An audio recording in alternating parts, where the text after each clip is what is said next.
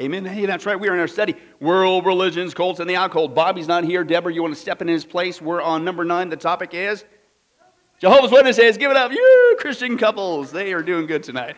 That's right. She filled in for you, Bob. That's a helpmate if I ever saw one. That's right. But as by way of recap, as you turn there towards the uh, last of the pages there, we've seen our the history of the started by this guy Charles Taze Russell, went to this other guy Judge Rutherford, who really wasn't a judge, goes to now it's a headquarters situation, the Watchtower Bible Tract Society, of course their own Bible. Uh, we took a look at their beliefs in general and their cultic behavior. How do they draw attention to themselves? How do they appear more spiritual? Than the rest of us. Boy, do they have a corner on the truth because they do this weird thing with all due respect. Well, we saw that they don't believe in the cross. They just say it was a stake. They don't do birthdays, Christmas, military blood transfusions, and you got to say Jehovah. Even to the point where their version of the Bible, the New World Translation, is not a translation, it's a perversion where they will add, insert, hack, chop anything in there, including Jehovah where it never even occurs, just to try to make it look like they're doing it. And that's where we finished up. Signs of a cult. Okay, so we've been seeing every single time there's a pattern.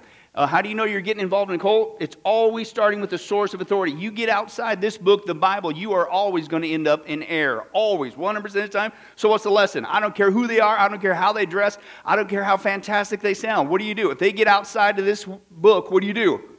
Run is what it rhymes with. In fact, it's spelled R U N for those of you wondering. That's right, run, okay? Source of authority. They don't have the same Bible as you and I. Again, they took their belief system, their false teachings, took a even a messed up version of the Bible, and the hack, chop, chop, chop, hack, whatever. So even their Bible isn't even the same as ours, and of course, they get it from individual men, not from the Word of God on top of that. Then, of course, it all goes downhill. We took a look at the nature of God and the Trinity. They get that wrong. Last time, if you recall, they get Jesus wrong, they get the nature of man wrong, and we're at the top of that page five in this section here. They also get the means of, guess what? Salvation wrong. Shocker. And what we're going to see, obviously, one characteristic of the cults are it is a works based salvation. Because we all know that uh, Jesus went to the cross just to get things kick-started. The rest of it's up to us. No, that's blasphemy. He did it all. It's by grace we are saved through faith, right? But that's what every uh, believes by and large. You got to do something, right? And then every, that's the game. It all starts because everybody's got their version of what's the do list look like. Okay? But let's take a look at that. The means of salvation. Salvation is obtained, according to Jehovah's Witnesses, right? From allegiance to Jehovah plus, is your next blank, plus works. Er, right there, what does that tell you? This is not Christian. It's not Christianity. It's not even close. It's a cult. This is there. No way. How can you say, oh, we're Christians just like you? No, you're not. You are not the same thing. It's a works based salvation. You have to do things, and that's just the issue. Now, they use the word here plus, but how many times have we seen uh, this uh, basic uh, truth? Okay, anytime somebody says to you, oh, it's Jesus, it's okay, plus, but, and, or, that's not the gospel. And this is what they do. If it's not only Jesus, only Him, only His work, that's not the gospel. All right? And that's what they admit. It's plus works. Then they even define it. And again, see, every cult has their little list. And here's just one of their. They, first of all, it's works. Well, what's those works? Baptism by immersion. Because we all know uh, that in the Bible, the thief on the cross, uh, uh, Jesus uh, snuck him down while nobody was looking. He had him, he like uh, threw a rock or something, and they, they, oh, what's that? Squirrel, squirrel, right? And while that was going on, then he snuck down, baptized them, and put them all back. Oh, of course, and that's again blasphemy. Are you kidding me? No, right? How, the thief, he was never baptized, yet what did Jesus say? Yet today you will be with me in paradise, okay? Uh, active association with the Watchtower Bible and Tract Society, right? So you have to be active in your quote unquote service in order to be saved? No, don't think so. Also, faithfulness to the kingdom hall work, and again, what they prescribe, and righteous conduct. What does the Bible say about our righteousness? Filthy rags, right? There's just no way. So, again, it's a works based salvation. Okay, they get it wrong. Now, because of that, any works based salvation, whether it be Jehovah's Witnesses, where we saw last time with uh, Mormons, anybody that says you got to get, you got to do something to get there, guess what you don't have? You have zero, nothing, nada. You have no assurance of salvation. Because again, that's the, that's the illusion. How do you know if you did enough? And, if we get that far, that's my goal. I'm going to share with you some actual Jehovah's Witnesses who got saved, and they said this was the most horrible. Uh, uh, one guy was driven to drugs and all kinds. He just ah, because you never know.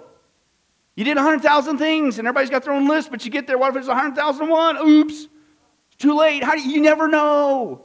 contrast to what the Bible says, we enter into God's rest. We'll get into that in just a second. There is no assurance of salvation, only hope for a resurrection, right? And even that, according to Jehovah's Witnesses, is even insecure.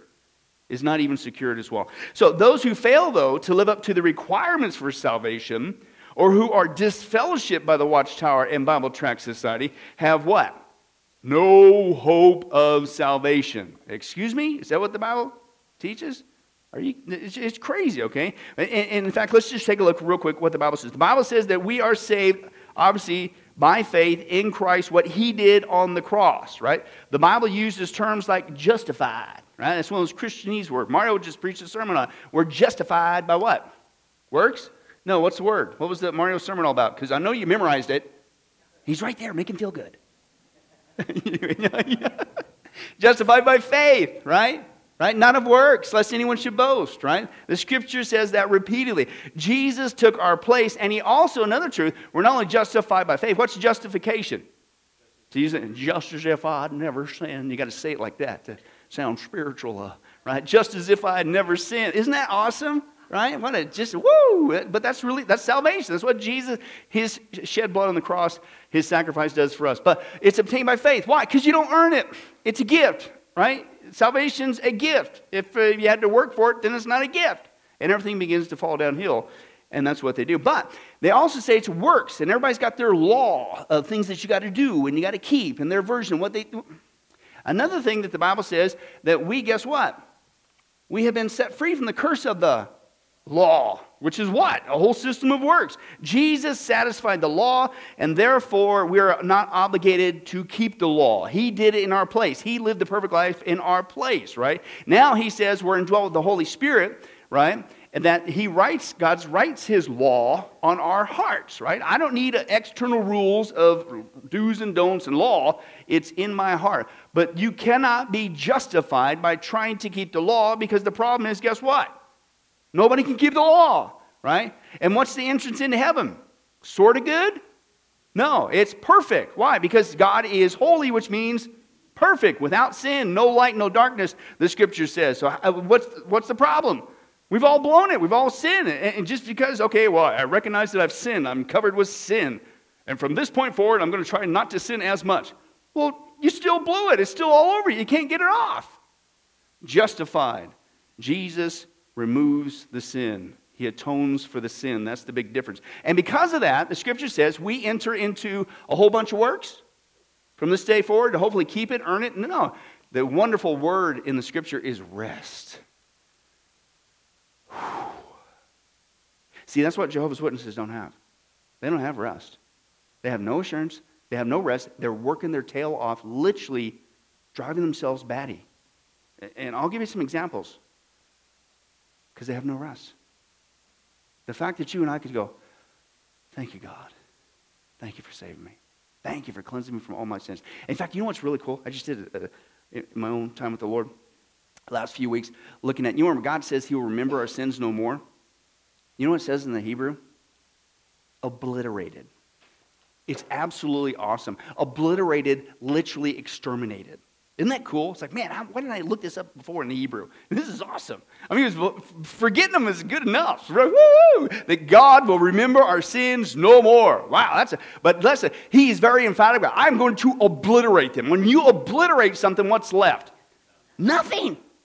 Right? Then, fast forward to what Paul says, right? Paul says in Philippians, he says, listen, what do I do? I forget. I forget what lies behind, right?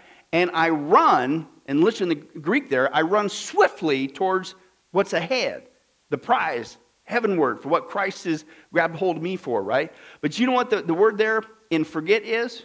He's talking about what, what's happened in the past. What, forget? You know what the word basically means? This is cool. To put into a state of oblivion. There it is again. Isn't that awesome? So God says, listen, I'm going to obliterate your sins. I'm not going to remember them. They're obliterated. So why do you keep bringing them up? And then Paul says, listen, don't fall for that trap. It's gone. I don't care if it was one minute ago or one day ago or one year ago. Put it into a state of oblivion. Why? Because that's what God's done. And get moving forward. Isn't that awesome? And because of that, what do you do? Oh, thank you, Jesus. Thank you. Jesus. They don't have that. And I'm telling you, that's one of the biggest ways to witness to the witness is to share the rest. I got peace with God right now through Jesus Christ, man. It's awesome. They don't have that, okay? And in rest, it is rest from trying to earn our salvation in any way. We are saved by grace through faith. Also, the Bible, on top of that, says, listen, you're not saved not by works of the law, you're saved by faith, right? On top of that, it says you are not saved by works. And of course, I just quoted it's not by works, lest anyone should boast. Uh, Ephesians chapter 2, 8 and 9. Romans 3, 28. Therefore, we conclude that a man is justified by faith without deeds of the law. Galatians 2:16 nevertheless knowing that a man is not justified by the works of the law but through faith in Christ Jesus, okay? And so that's the question to the Jehovah's Witnesses, how do you know? And, and you can point it out to them, how do you know?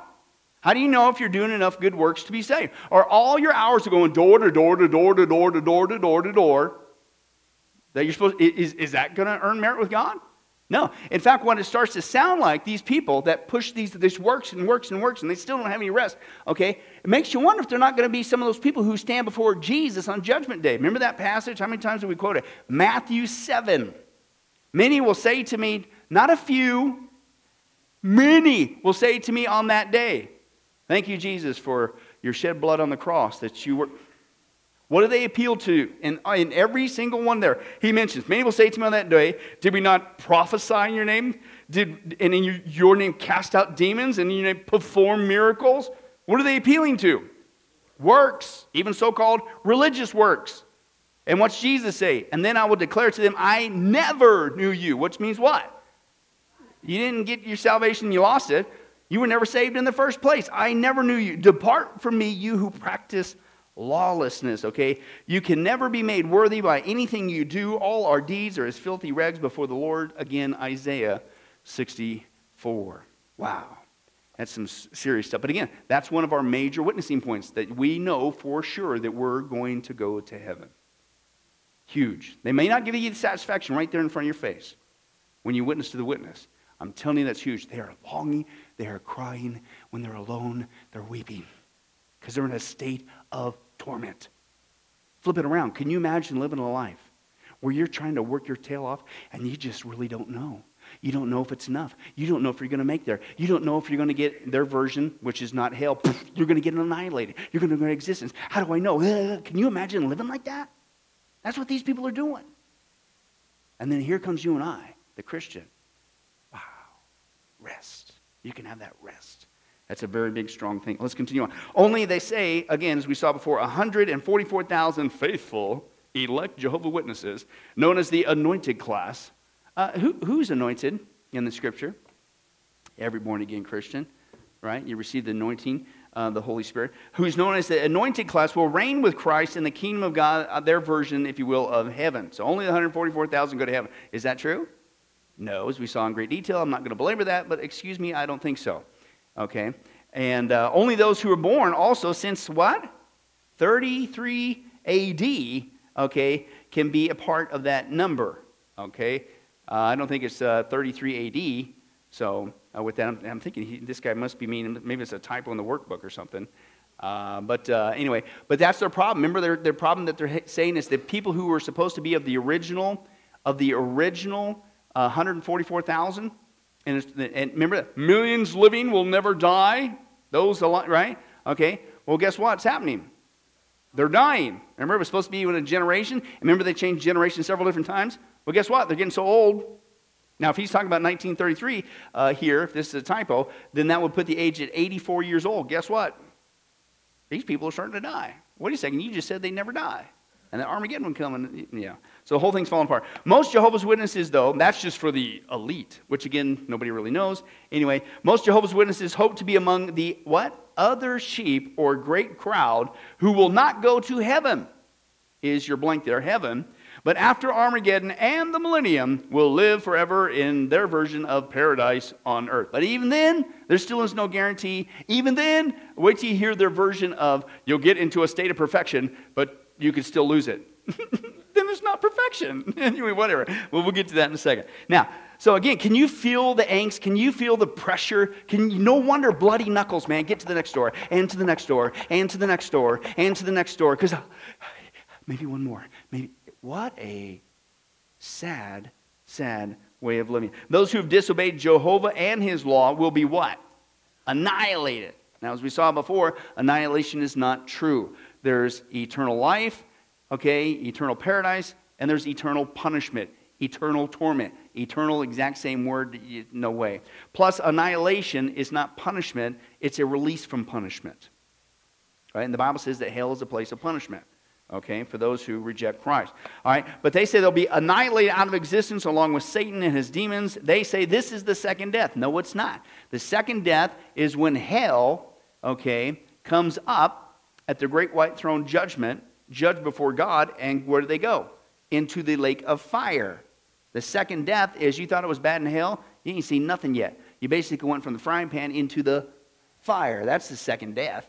Okay, but again, they twist that as well. Because, why? Because they just can't believe in this doctrine of hell thing. They say it's regarded as unscriptural, unreasonable, contrary to God's love, and unjust. As we saw before in the previous study, that's not true. How could God be just if there is no punishment for sin? Because again, annihilation, poof, is a release from any punishment. So anybody gets to do what they want. There's no accountability. Doesn't matter how much you sin, what you sin, anything, whatever. It doesn't matter. Poof, that's not punishment. So, what kind of a just God is that? Okay? And as we saw before, God does what only God can do. He's both love and just at the same time. He's just and he does punish sin, but he's also love and he says, I punish my son in your place. And he did it all for you. He took your punishment in your place.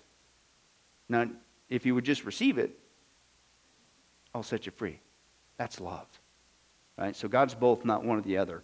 Okay? Love and just. Now, who in the world would ever fall for this? Right? Now, there's a whole giant list of people, unfortunately, uh, in society that have fallen for Jehovah's Witnesses. Uh, and there was a big giant list that I have, but I didn't recognize all of them. I guess I'm not keeping up with the young whippersnappers. I didn't recognize some of these names. But some of them I did recognize. I'm going to share with you some people who were, if you will, famous Jehovah's Witnesses. Uh, Prince. Okay, believe it or not uh, was a Jehovah's Witness. Uh, he apparently, listen to this, this was sad. Prince was, quote, raised as a Baptist, but converted to become a Jehovah's Witnesses in 2001, shortly after his mom's death. Now, that's a, I, mm, what went wrong with that?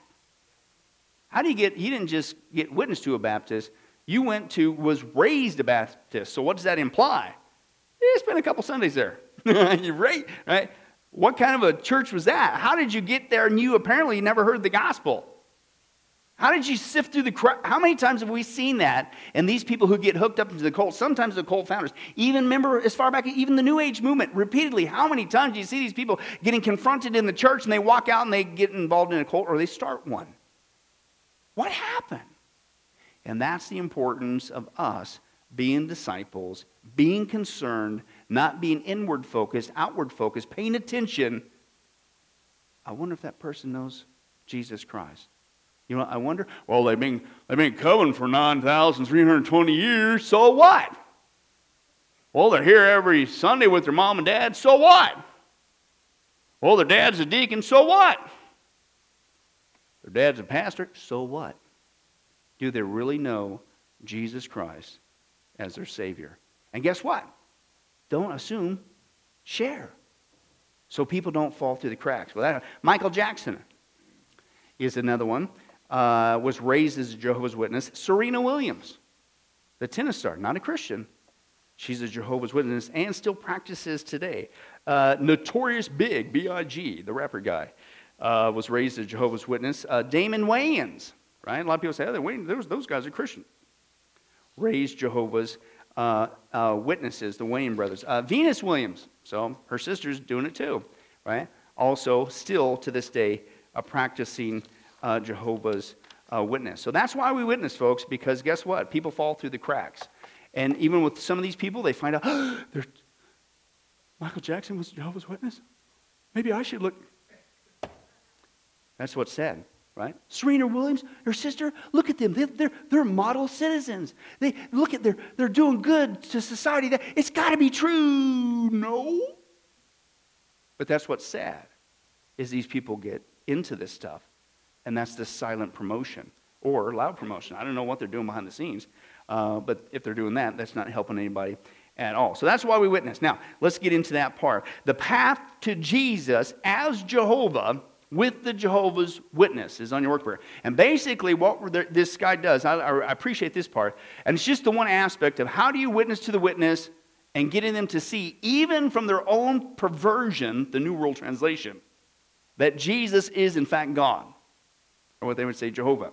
Well, let's, let's follow the trail. Number one, ask the Jehovah's Witness to show the scriptures that refer to Jesus as the Mike, uh, Michael the Archangel, because that's what they believe, false teaching. We dealt with that in great detail. So here's what they're going to whip out, right? They're going to whip out one of the most foremost princes, Daniel 10:13. That's their version, uh, New World Translation. The prince of Daniel's people. Three, the great prince who is standing in behalf of the sons of Daniel's people. Now, this is what they're probably going to whip out at you, right? And uh, then number four, the archangel who had a difference with the devil and was disputing with Moses' body, but did not dare to bring a judgment against him in abusive terms. Jude 9. Right? Then they're going to bring up a participant in heavenly conflict when Michael and his angels battled with the dragon. Again, New World Translation. Now, typically what you'll find with the occults, same thing with Mormons, certainly Jehovah's Witnesses, they got a track.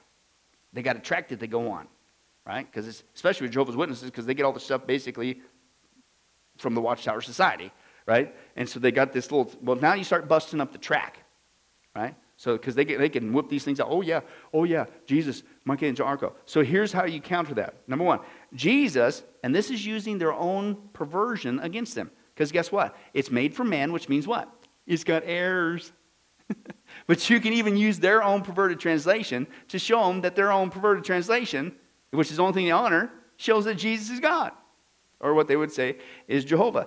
Watch this. Jesus, instead, though, remember it says one of the foremost princes, the Mike, uh, Archangel Michael, uh, he, had a, uh, he, uh, he did not dare bring a judgment against Satan when he disputed over the body of Moses. Listen, Jesus is instead referred to as the what? Lord of lords and King of kings. Well, that's not the foremost prince, you know, you know, that, that's, that's a whole different realm there of a title. And that's their own translation, Revelation 17:4. And unlike Michael, they even record, uh, says this, go away, Satan, Matthew 4.10. Well, wait a second. I, I, thought you said earlier that he didn't, if he's really supposed to be the Mark, I, Archangel Michael, he says he didn't bring a judgment against Satan. He didn't say nothing. But then right here it says he did say something to him. So what's going on here? Title's different, response is different, and they keep going. Refer to Hebrews 1. And Hebrews 1 is very powerful because Hebrews 1 is clearly talking about Jesus and it's clearly drawn a dichotomy of Jesus and the angels and how the angels worship Jesus. How do you get around this one? For to which of the angels did he ever say, You are my son, today I have begotten you? And again, I will be a father to him, and he shall be a son to me. And when he again brings the firstborn into the world, he says, And let all the angels of God what? Worship him. So if all the angels are worshiping him, it's clearly Jesus being spoken of here. How can you say he's the archangel Michael? It doesn't compute, right? But keep going. Now, show also that the angels refuse to worship. Okay? But the Father's command is that all angels worship his Son. Again, you got a dichotomy that's going on. It doesn't work. Now, note the New World Translation has changed, that's your blank there, has changed here in 1970 from worship to do obeisance to express homage to bowing. So, again, on that one, they've already corrected. Because, again, as we've said before, many times with these guys, we will point out their errors. Guess what they'll do? They'll change it, tell everybody to get rid of the older you know, version. This is the latest, greatest new light that we have for you, right? And just cover it up. So, these other ones that were mentioned up above, who knows? If the Lord should tarry and we're still alive, unfortunately, guess what they're probably going to do? They're going to change it and clean that up too, and we'll just keep finding them and pointing them out, leading to Jesus, hopefully. All right, so now, now go on top of that. Back to Hebrews, Hebrews chapter 1, 10 through 12. The important thing is that the Son is the one being referred to in Hebrews chapter 1. The whole context is about Jesus. Jesus being superior to the angels. Now, you take them over to Psalm 102. I don't have time to read it, but if you read Psalm 102, it is all God and God and God and God. In their translation, of course, they supplant that with Jehovah. So again, you could use their own translation. Okay, so Jehovah, Jehovah, Jehovah, Jehovah. Now here's what's challenging. In Hebrews 1 10 through 12, there is a direct citation from Psalm 102 about the Son being Jehovah. All of Psalm 102, even in their perverted translation, is God. again, they say Jehovah, Jehovah, Jehovah. They change the name. Jehovah, Jehovah, Jehovah, Jehovah. So it's all about God. Right smack dab in the middle of Hebrews 1 that's already said it's about Jesus, already said that the angels worship him. Right smack dab in the middle of it, it pulls out a major context about a passage about God, laying the foundations of the world, etc., blah, blah. How do you get around that? Right? Flip to the next page. Let's keep going. Now, keep on going. You're about halfway there to demonstrate, even using their own perverted translation, the New World Translation, that Jesus is God. He is not the Archangel Michael. Now, you start in Revelation 1 8 and ask them, Who is Alpha and Omega? Well, the text defines it for you. I am the Alpha and the Omega, says who? The Lord God, who was and who, uh, who is, who was, and who is to come, the Almighty. Right? Then you read Revelation 1 17 and 18 and see who calls himself the first and the last. When I saw him, John says, I fell at his feet like a dead man, and he placed his right hand on me and said, Do not be afraid. I am the first and the last. Now, this is clearly talking about Jesus here. And the living one, and I was dead, and behold, I'm alive forevermore, and I have the keys of death and Hades. So, right here it says the Lord God in the first example, and Jesus takes the title, the phrase, the first and the last. Now, put them both together with Revelation 22, right? Behold, I am coming quickly, and my reward is with me to render to every man according to what he has done. I am the what? Alpha and well, who's that title belong to? God. And then what follows right next to it? The first and the last. So who's that coupling it with? Jesus. So he is Alpha and Omega, the first and last. So guess what? He's God. Right? It says it here. You put them together. The beginning and the end. Blessed are those who wash their robes so that they may be, have the right to the tree of life, may enter by the gates into the city. Outside are the dogs and the sorcerers and the immoral persons and the murderers and the idolaters and everyone who loves and practices lying. I, who? Jesus. So again, who's clearly in the context? Jesus, have sent my angel to testify to you these things for the churches. I am the root and the descendant of David, the bright and morning star. Now, that, um, there's other ways you can do it too, but even using their own translation, right? Because again, that's the challenge with witnessing to the witness. What are they encouraged to do? You try to give them something. What are they told by the Watchtower Society? Apostate. That person is an apostate. And anything they gave you is apostate material. And what are you instructed to do? Immediately get rid of it. In fact, don't even look at it because if you look at it, you might think upon that and you might be tempted to consider apostate material. Oh. So that's why when you got them, hey, well, I got you face to face. Can we crack open the Bible just real quick? And you go bang, bang, bang, bang, bang. Guess what? There you go. Because that's probably going to be your best bet. I'm not saying don't not give them something. Something beats nothing. Okay? And sometimes they break their own rules and they'll look at the stuff. Okay? But I'm telling you, we got to get equipped to how to witness to the witness. Right?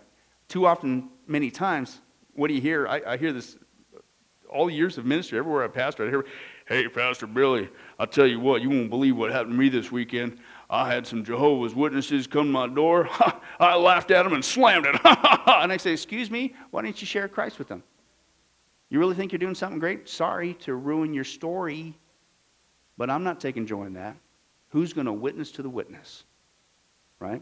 We have to have those hearts. Now, let's look at some more witnessing strategies, right? Number one, again, is always sanctify your heart. What's that mean? Be prepared to give an answer. That's what he's quoting there, 1 Peter 3.15. Why are you here? Why do we just go through just a little, little test here? How do you demonstrate, even from their own perversion, right, that Jesus is in fact God? right? You're getting equipped. Give, uh, uh, be prepared to give that answer. Number two, pray. It's a spiritual battle. Unless God touches our heart, it's going to be talking to a brick wall. We plant, we water. Who gives the increase? 1 Corinthians 3. God. So we got to pray. And prayer is not a last resort. Prayer is not a spare tire in the trunk. Prayer should be our first resort, right? Unless the Spirit of God touches them, nothing's going to happen. So if anything, while you're witnessing, you need to be praying under your breath. Uh, that God, please breathe life to these words, so to speak. God, please open their hearts and minds. Oh, God, please, right? As we share, right? So pray. Be ready with a good understanding of the scriptures. Well, see, i tell you what, because uh, Jesus, you guys got it wrong. He's God. Oh, really? Why do you think that? Well, my pastor said, my usually doesn't go over too well at that point, right? So do your own homework. Don't just take, what do I say every time? Don't take my word for it. Let's listen to Bobby's. No, who said that? Bobby, you're good, but that's, I'm sorry. But let's listen to God's, right? Get into the, you need to be able to know where it's at yourself, right? Uh, exactly. So know the scriptures, a good understanding. Don't argue, don't attack the person. You're not trying to win a debate. right? Don't do that. Don't get off on uh, tangents and, and define your words. The important points are what? All these five areas that they get it wrong and every cult gets it wrong. So you need, they need to get it right. Right? So if you're going to focus on something, focus on the source of authority, the nature of God, the person and work of Jesus, the nature of man, and again, how in the world do you get to real heaven? right? The means of salvation. It is not a works based situation. And avoid Christianese, right? Justified. You need, Jehovah's Witness, you need to be justified so that you can be sanctified. So you, well, what's that mean? Well, my pastor said, hey, no, you did it again. No, right? If you don't know what those words means, don't use them. Okay? Or if you do know what they mean, don't use them because it means nothing to them. Break it down. What does it mean? Hey, could you know it's through the it's through the work of Jesus Christ, his death on the cross, that the Bible says that God will consider you as if you've never sinned. You know what I just described? Justified. right? But you break it down into layman's terms, they don't know. They don't know our language, right? So break it down uh, as well. All right? And then share your testimony and underline this your assurance of eternal life. Again, that's what they don't have. That's what they do not have. It's what the uh, uh, Muslim does not have. It's what the Mormon doesn't have. Frankly, the Catholic doesn't have. As we saw with their works based system and all the things that you're supposed to do, and sacraments and the prayers and the rosary, you know, remember all that stuff? Anybody, it's a works based salvation, okay? They don't have that. And so that's a powerful thing for us to share. Now, some other specifics. Show the multitude of ways in which the watchtower has changed, is your blank there has changed over the years, i.e., has lied. Okay? Because that's really what's going on, right? Remember, and we went through a whole bunch of them, right? Who's the faithful and discreet slave? Really? Well, it starts out this guy, no, it changed to this guy, and then it went to this entity. But then what about the 144,000? So which one is it? Well, speaking of 144,000, at first it was these people back here, and they're supposed to be here, and then it was supposed to be a generation, which you originally said was 70, but then you changed your mind because you came out with this other false prophecy, but then you went back to that. But the problem is now you passed 70 years, and now these people are dying off. Now what? Because most of the time they haven't been told. And it just plants a little seed like, what? Yeah, you're, you're right. Okay? And so you need to uh, point those things out as we saw. Now, present evidence of the watchtower's false prophecies. And if you forgot, then go back a few pages, and we had a whole list in chronological order of how many times you got it wrong. Right? And can say, hey, you did this. And then, guess what? You go back to the scripture, Deuteronomy 18. What's that say? If anyone what? Says that they're supposedly speaking in God's name, paraphrasing obviously, what are you supposed to do? Well, before that, the Old Testament law was what? You stone them. And they're not talking about drugs. They're talking about taking rocks, put them in a pit, and you throw rocks at them till they're dead. Right? That's what's going on. Now, praise God, we're not on the old covenant. Amen? But what does that tell you?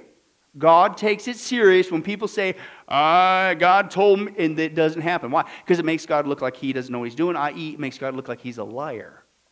Lying is sin, and God is without sin. Jesus is the truth. There is no lie. It's impossible with God.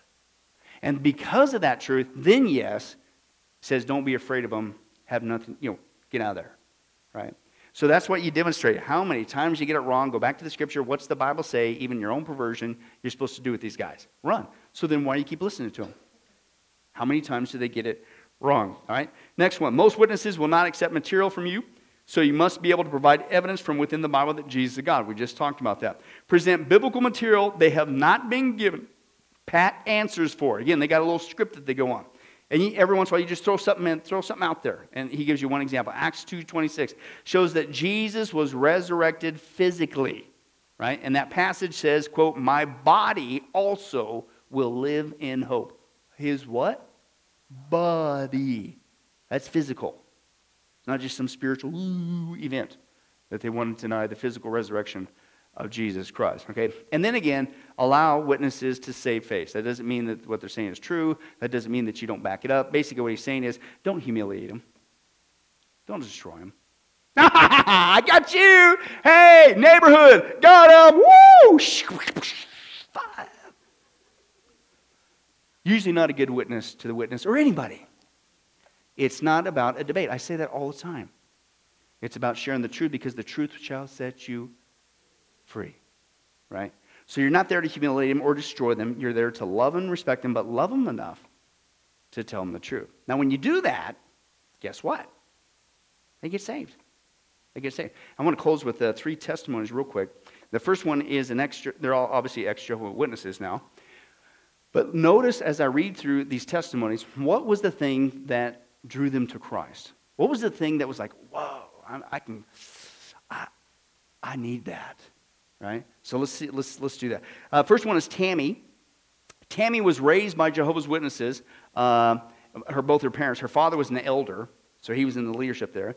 Tammy was confident that she was in the only true religion, and she was pioneering their version of witnessing, going door to door. In her 30s, listen, she spent at least 90 hours per month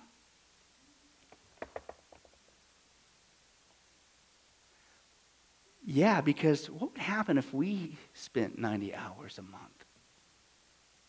Would our neighborhood be the same? Would Las Vegas be the same?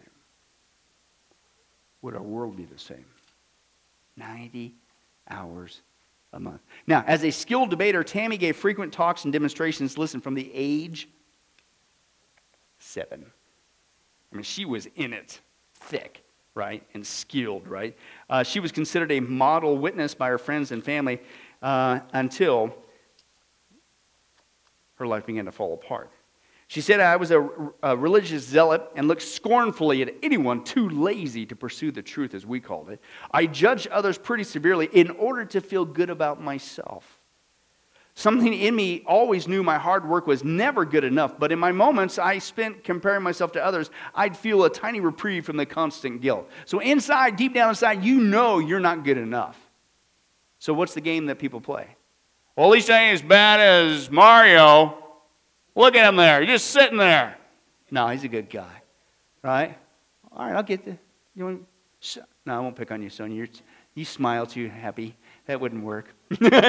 no, right? In that game, you always find, oh, at least I ain't like that guy or that guy, right? And the, this is called trying to justify, trying to pacify your guilt. Oh, hey, but God doesn't play that game, right? Well, as long as you can find somebody worse, I'll let you in. Oh, boy. And Hitler comes up every single time, right?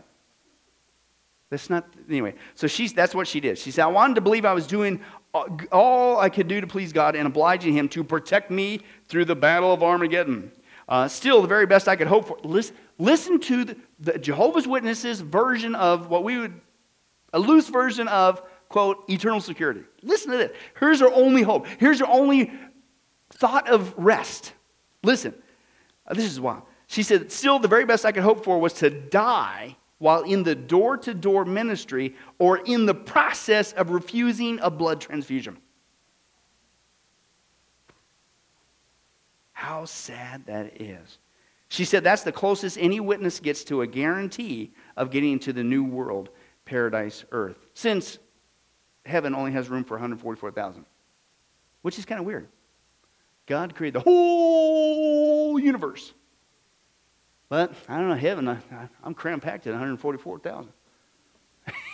Just crazy, right?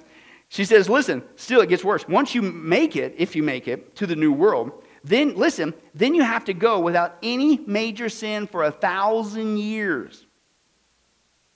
Ain't going to happen. and then, then you have to be tested again to see if you deserve eternal life. And even if you pass all the tests, there is no hope of lasting security because, listen, if you pass the test, you will only win perfection, which is supposed to greatly reduce your risk of sinning again and being permanently destroyed mm, then it's not perfection. So even their version of supposedly getting to paradise, there is no security in that. crazy. She said, My faith started to wane when I had a miscarriage, and I could never reconcile that my baby would have no resurrection according to Jehovah's Witness beliefs. Poof. Okay?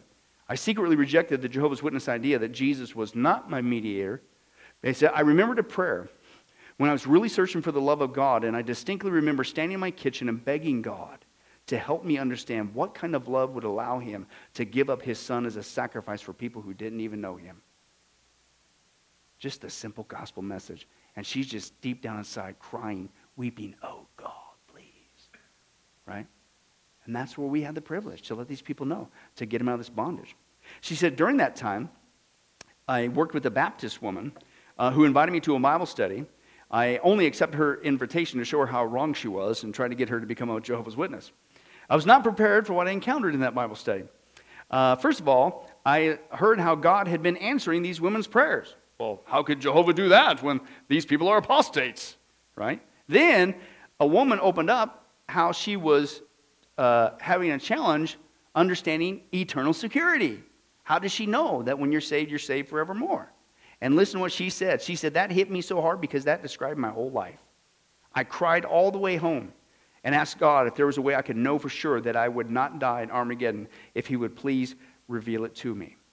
And then she goes on to say that her boyfriend was invited to a church by one of his clients, and they gave him a, an invite card, you know, like we do at a little friendship, little ticket things. Uh, he, didn't, he didn't take it. He gave it to her, says, You go check it out. right? And she says, I've been told my whole life that the only reason churches exist is so preachers can extort money from people. I was also praying for forgiveness for walking into a place where demons live right? And asking God to protect me from evil spirits. The sight of a cross was frightening to me because I was taught it was a pagan sig- uh, symbol. Now, listen, I wanted to get out, but what stopped her? The people smiled and acted friendly. But, but I was sure they had a secret agenda.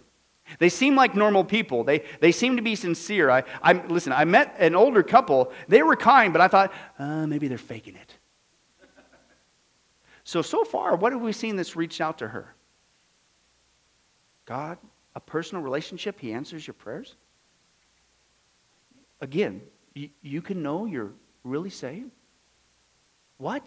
These people aren't fake? They're not hypocrites? They really love each other? And they love me? And they're glad I'm here? That's just welcome to Sunday mornings. I, I, I was just up in uh, uh, Canada again, and some folks who had been here visiting us were there from Canada. And over and over, we get the same response. I love the congregation there. That is the most friendliest, awesome, loving, genuine converse, congregation I've ever had the privilege to step into over and over again. It's a powerful witness. Just us being Christians loving each other. So she goes, she goes, and she said she listened to the sermon with the pastor from her, you know, she was checking in her New World Translation. And she said, I met with him, Pastor Bruce, and he, he uh, later said to her, It all boils down to this one thing do versus done. And he explained that if any of my works as a Jehovah's Witness could earn me some favor with God, then Christ's work on the cross was deficient. It was for nothing. You thought, right? In very simple terms, Pastor Bruce laid out to me the way to, to, Jesus to confess my sin and ask for forgiveness. I told myself, just do it. What if on the off chance there might be something to this?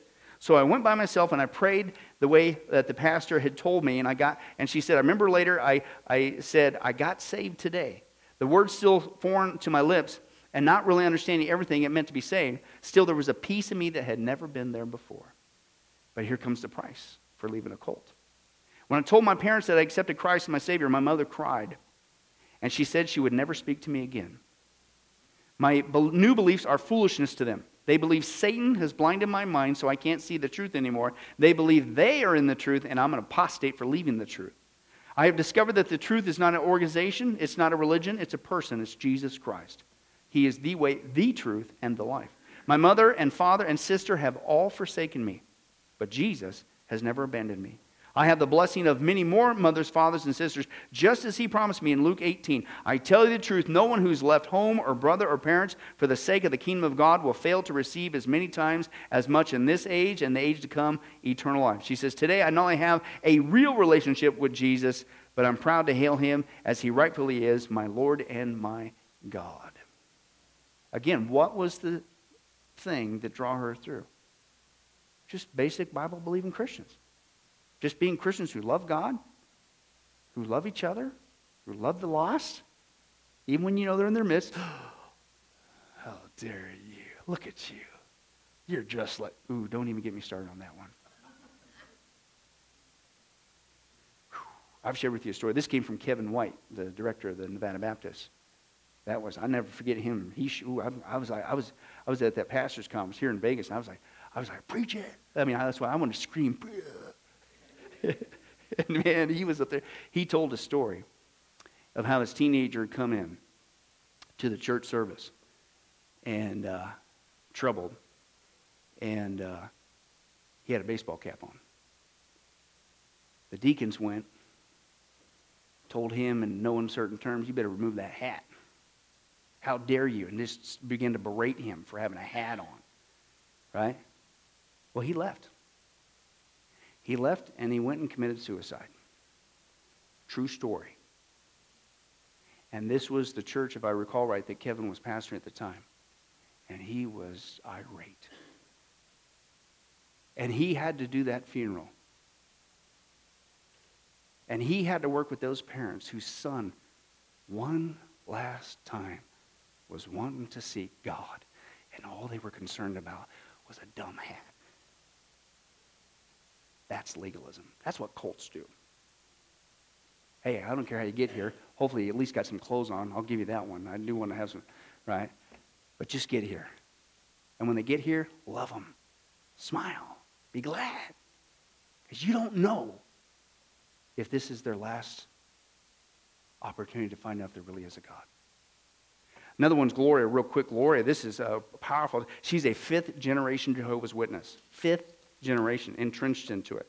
Uh, her history goes back 100 years with the time of her great grandmother. They actually sat under this guy, Russell, right?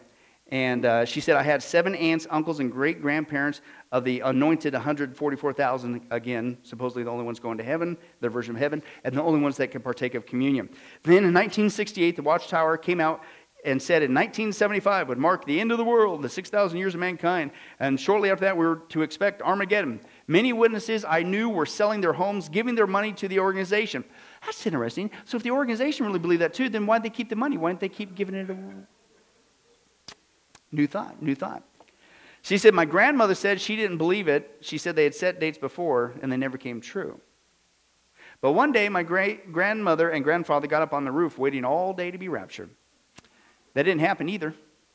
But I believe the Watchtower prophecy anyway. I mean, they were true prophets of God. At least that's what I was told, is what I thought. The interesting thing is that after 1975, the governing body, Watchtower, started saying that they never said it was 1975. This is the lady who lived it, right? Was the date for the end. They said that overzealous people in the organization took it wrong. She said, but I was there. I knew they encouraged people to quit school and to sell their homes. And then in 1983, my grandmother and great grandmother died suddenly, three weeks apart with no warning. My great grandmother was just a few months shy of turning 100 years old, and I was disillusioned. Quote, I had grown up believing that no one in my family would ever die. Remember, millions now living will never die. Remember that so called sermon from Rutherford? Right? And that we would all live forever on paradise earth after Armageddon. So that was, she started to look. Now, she turned to Raymond, uh, Raymond Franz. Remember him? He was the vice president and he got kicked out. Remember that? He got disfellowship. Why? Because he found out what was going on behind the scenes and how wrong they were. Well, he wrote a book. She came across that book, okay, and she said, uh, I read his book, and I could only get a few pages a day and then cry the rest of the day because they were the same stories that my grandmother warned me about. That these guys keep saying one thing and they do another thing, or they say this thing and then they change it and then they go back to this and that, and whatever. She said, So after a year of extensive reading and research, I asked Jesus to save me. I started going to a small church Bible study, and uh, I left because I was looking for Jesus. I'm passionate about my Lord. He's the lover of my soul. He's, uh, there's nothing like knowing Jesus. He is my everything. Okay? So, what was her? What was the one thing that drew her out? The inconsistencies. Pulling out, why are you saying this? And whatever. So, again, that was another angle uh, with that uh, as well. So pro, uh, anyway, now the final one, real quick. I just want to throw in a guy, a guy version Chris. But listen to this. He said it was 1967. My family started associating with the Jehovah's Witnesses. I grew up being taught that I was serving Jehovah, the true God, and that to be to be disobedient to the Watchtower Society was being disobedient to Jehovah. Again, that's just like the Vatican. That's just a group of people, man. They, they're not God. As I entered into the teenage years, I set my sights on serving at the Canadian Watchtower branch headquarters and put in as much time as I could the door-to-door work of the Jehovah's Witnesses. Now, I did have I did have some questions regarding some of the doctrines taught by the Watchtower Society, but I set those doubts on the back burner of my mind. I found that many doctrines had changed over the years, even switching back and forth from one idea being accepted to not being accepted, and then back to the first position I held. And this was called, quote, new light I never really bought into it. I also doubted the Watchtower teaching that only a select few were favored enough of Jehovah to inherit heaven. But what was I to do? Again, here's his angst. So even in his own camp, he's coming across inconsistencies. Listen to what cults drive people to do. We saw the same thing with Mormonism and everybody else. Anytime that you don't have any assurance and you're trying to work your way there and you never know, it's just a horrible existence. This is why you find that all kinds of immorality, drug abuse, all kinds of things are high in the percentage rates uh, in cults. And that's what he says. I held it all inside until it became too much for me to bear. I began drinking heavily, and my health began to fail. I was still too timid to declare my disbelief on these issues because why? The fear factor. I knew that if I did so, I would lose my family, my friends, my so called heavenly hope, and in addition to now having to face the sin I was involved in with the excessive alcohol and abuse of prescription drugs. So now I'm really messed up. I, I, I know it's probably not right, but I can't say nothing. I'll lose everything. And now it's driven me to abuse drugs and alcohol, and which is a drug. And, and if they find that out, I'm really. What? C- can you feel? Imagine this guy every day getting up. That's his life. That, that's a person that could be sitting next to you at work. You have no clue. Do you know somebody who's a Jehovah's Witness? That's what they're experiencing. Now, they paint the face, they act the act, because we never do that. We never come to Sunday services. Hi, brother, how you doing? I'm doing great. How are you? Right? And on the way here, what happened? Your car blew up. Your house caught on fire. You just went bankrupt. But hey, do the same thing. So they put on the face. Inside, they're dying. That's something that it, when I witness people, I because I, used to be that person, you, you, you put the mask on. You act like you got it all together. You're good. Life is cool. Inside, when you're by yourself, it's just a nightmare. So I know that nightmare is going. They're not saved. They're living a nightmare. Right? Everybody masks it in different ways, but they're living a nightmare. And then you go for it because you know it's true.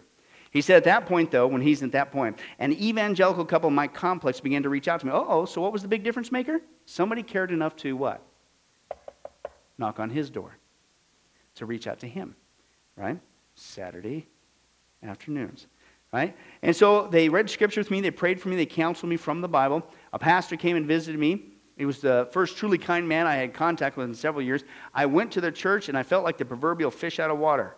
However, the Lord was working in me, and in that sanctuary of that church, I accepted Jesus as my Lord and Savior. His words, not mine. Wow. How life has been different since then. Jesus brought me out of spiritual blindness and slavery to men, the foot of the cross, and then to following Him with my sins forgiven and salvation by grace. And He's delivered me from alcohol and drug abuse. So, what's the other half of that? When we show that we don't live like the world and we don't need these things like the world, and we're not addicted to these things like the world. We're not doing this because we're trying to earn our way. No, no, no. When we show that, hey, Christ can deliver you. Christ has the power to set you free, not only from the bondage of sin and the penalty of sin, namely hell, He has the power to set you free from addictions and sin, period. Now that's a powerful witness. Amen? Right? And that's what he says. He delivered me from alcohol and drug abuse. No longer do I have to doubt where I am going when I die. Jesus loves me and assures me of my inheritance. Today, I've also been blessed to sponsor an outreach of encouragement to other former Jehovah's Witnesses needing such, and also current Jehovah's Witnesses dissatisfied and seeking the real Jesus themselves. Why do you witness to the witness? Because who else is going to? I don't know if I can remember. Uh, uh, what was the things that reached out in every single one of these things? Just being a Christian a basic Bible believing, you don't have to have the whole Bible memorized. Just live it. Love them. Reach out to them. Know at least a little bit where they're coming from. Work with them. Pray with them. And, and, and have that life that you, you have victory in Christ. Show them what that looks like. Show them that you're set free too in Christ. Love them. Be that friend. That's what they're waiting. That's what they don't have. And know,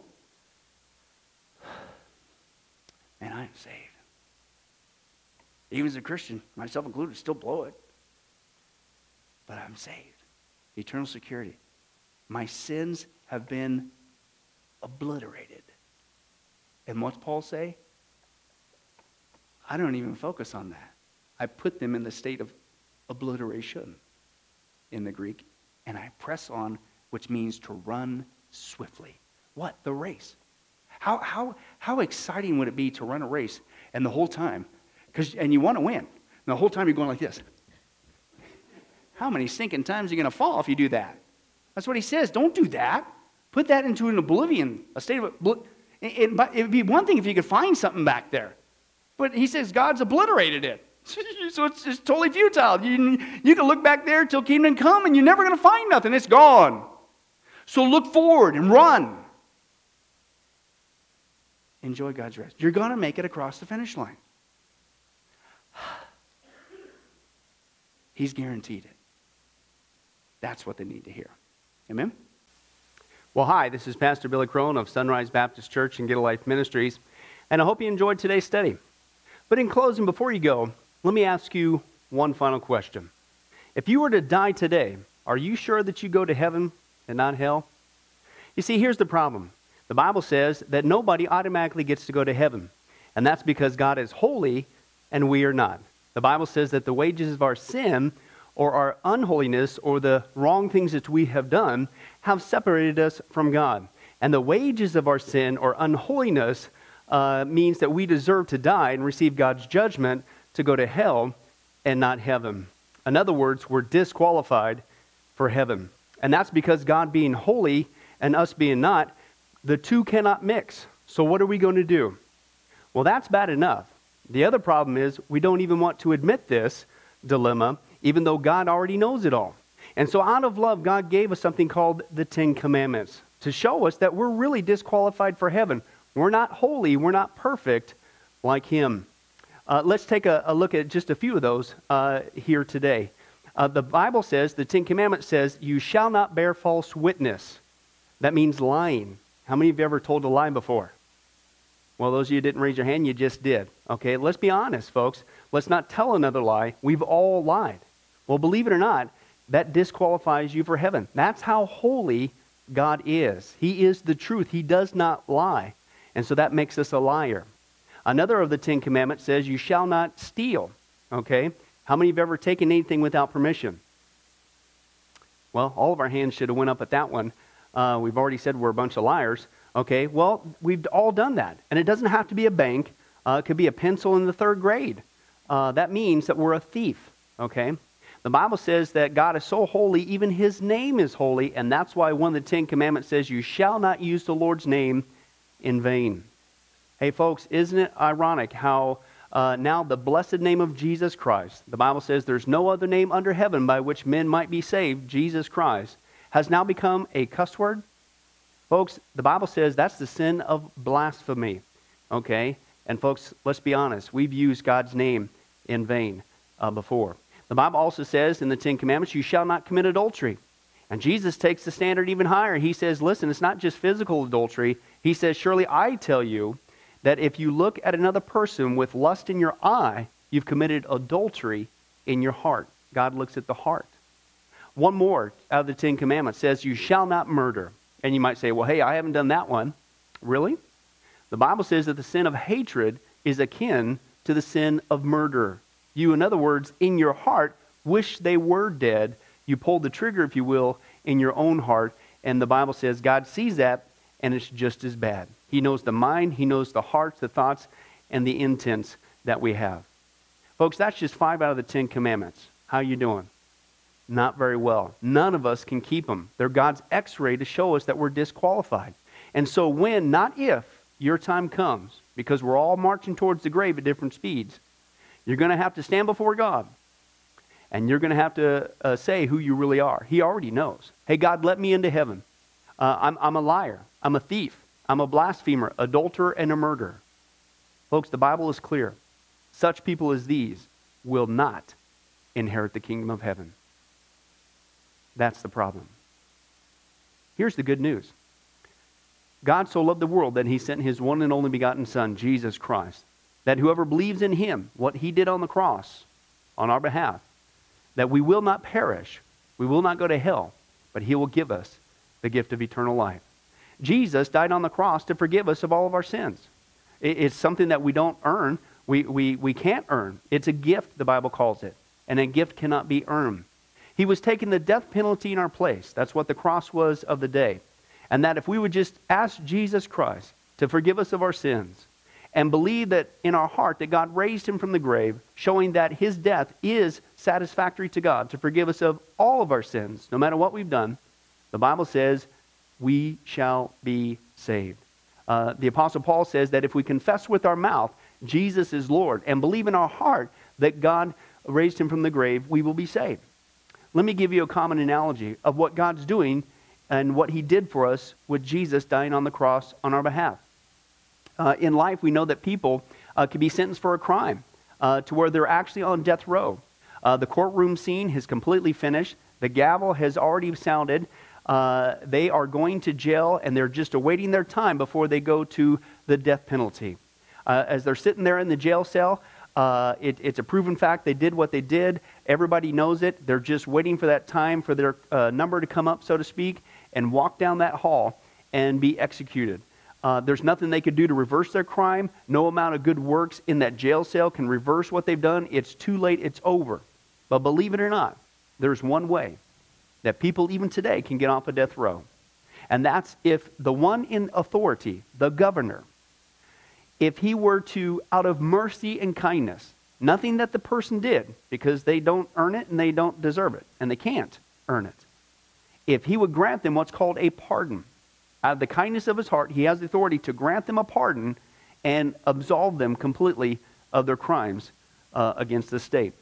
And did you know that there's actually been people that this has happened to, that the governor, out of mercy, has granted them a pardon as a gift, and they've gone down to the jail cell and handed that person, extended it through the bars, here, I'm granting you a pardon. If you would just receive it, you can go free right now.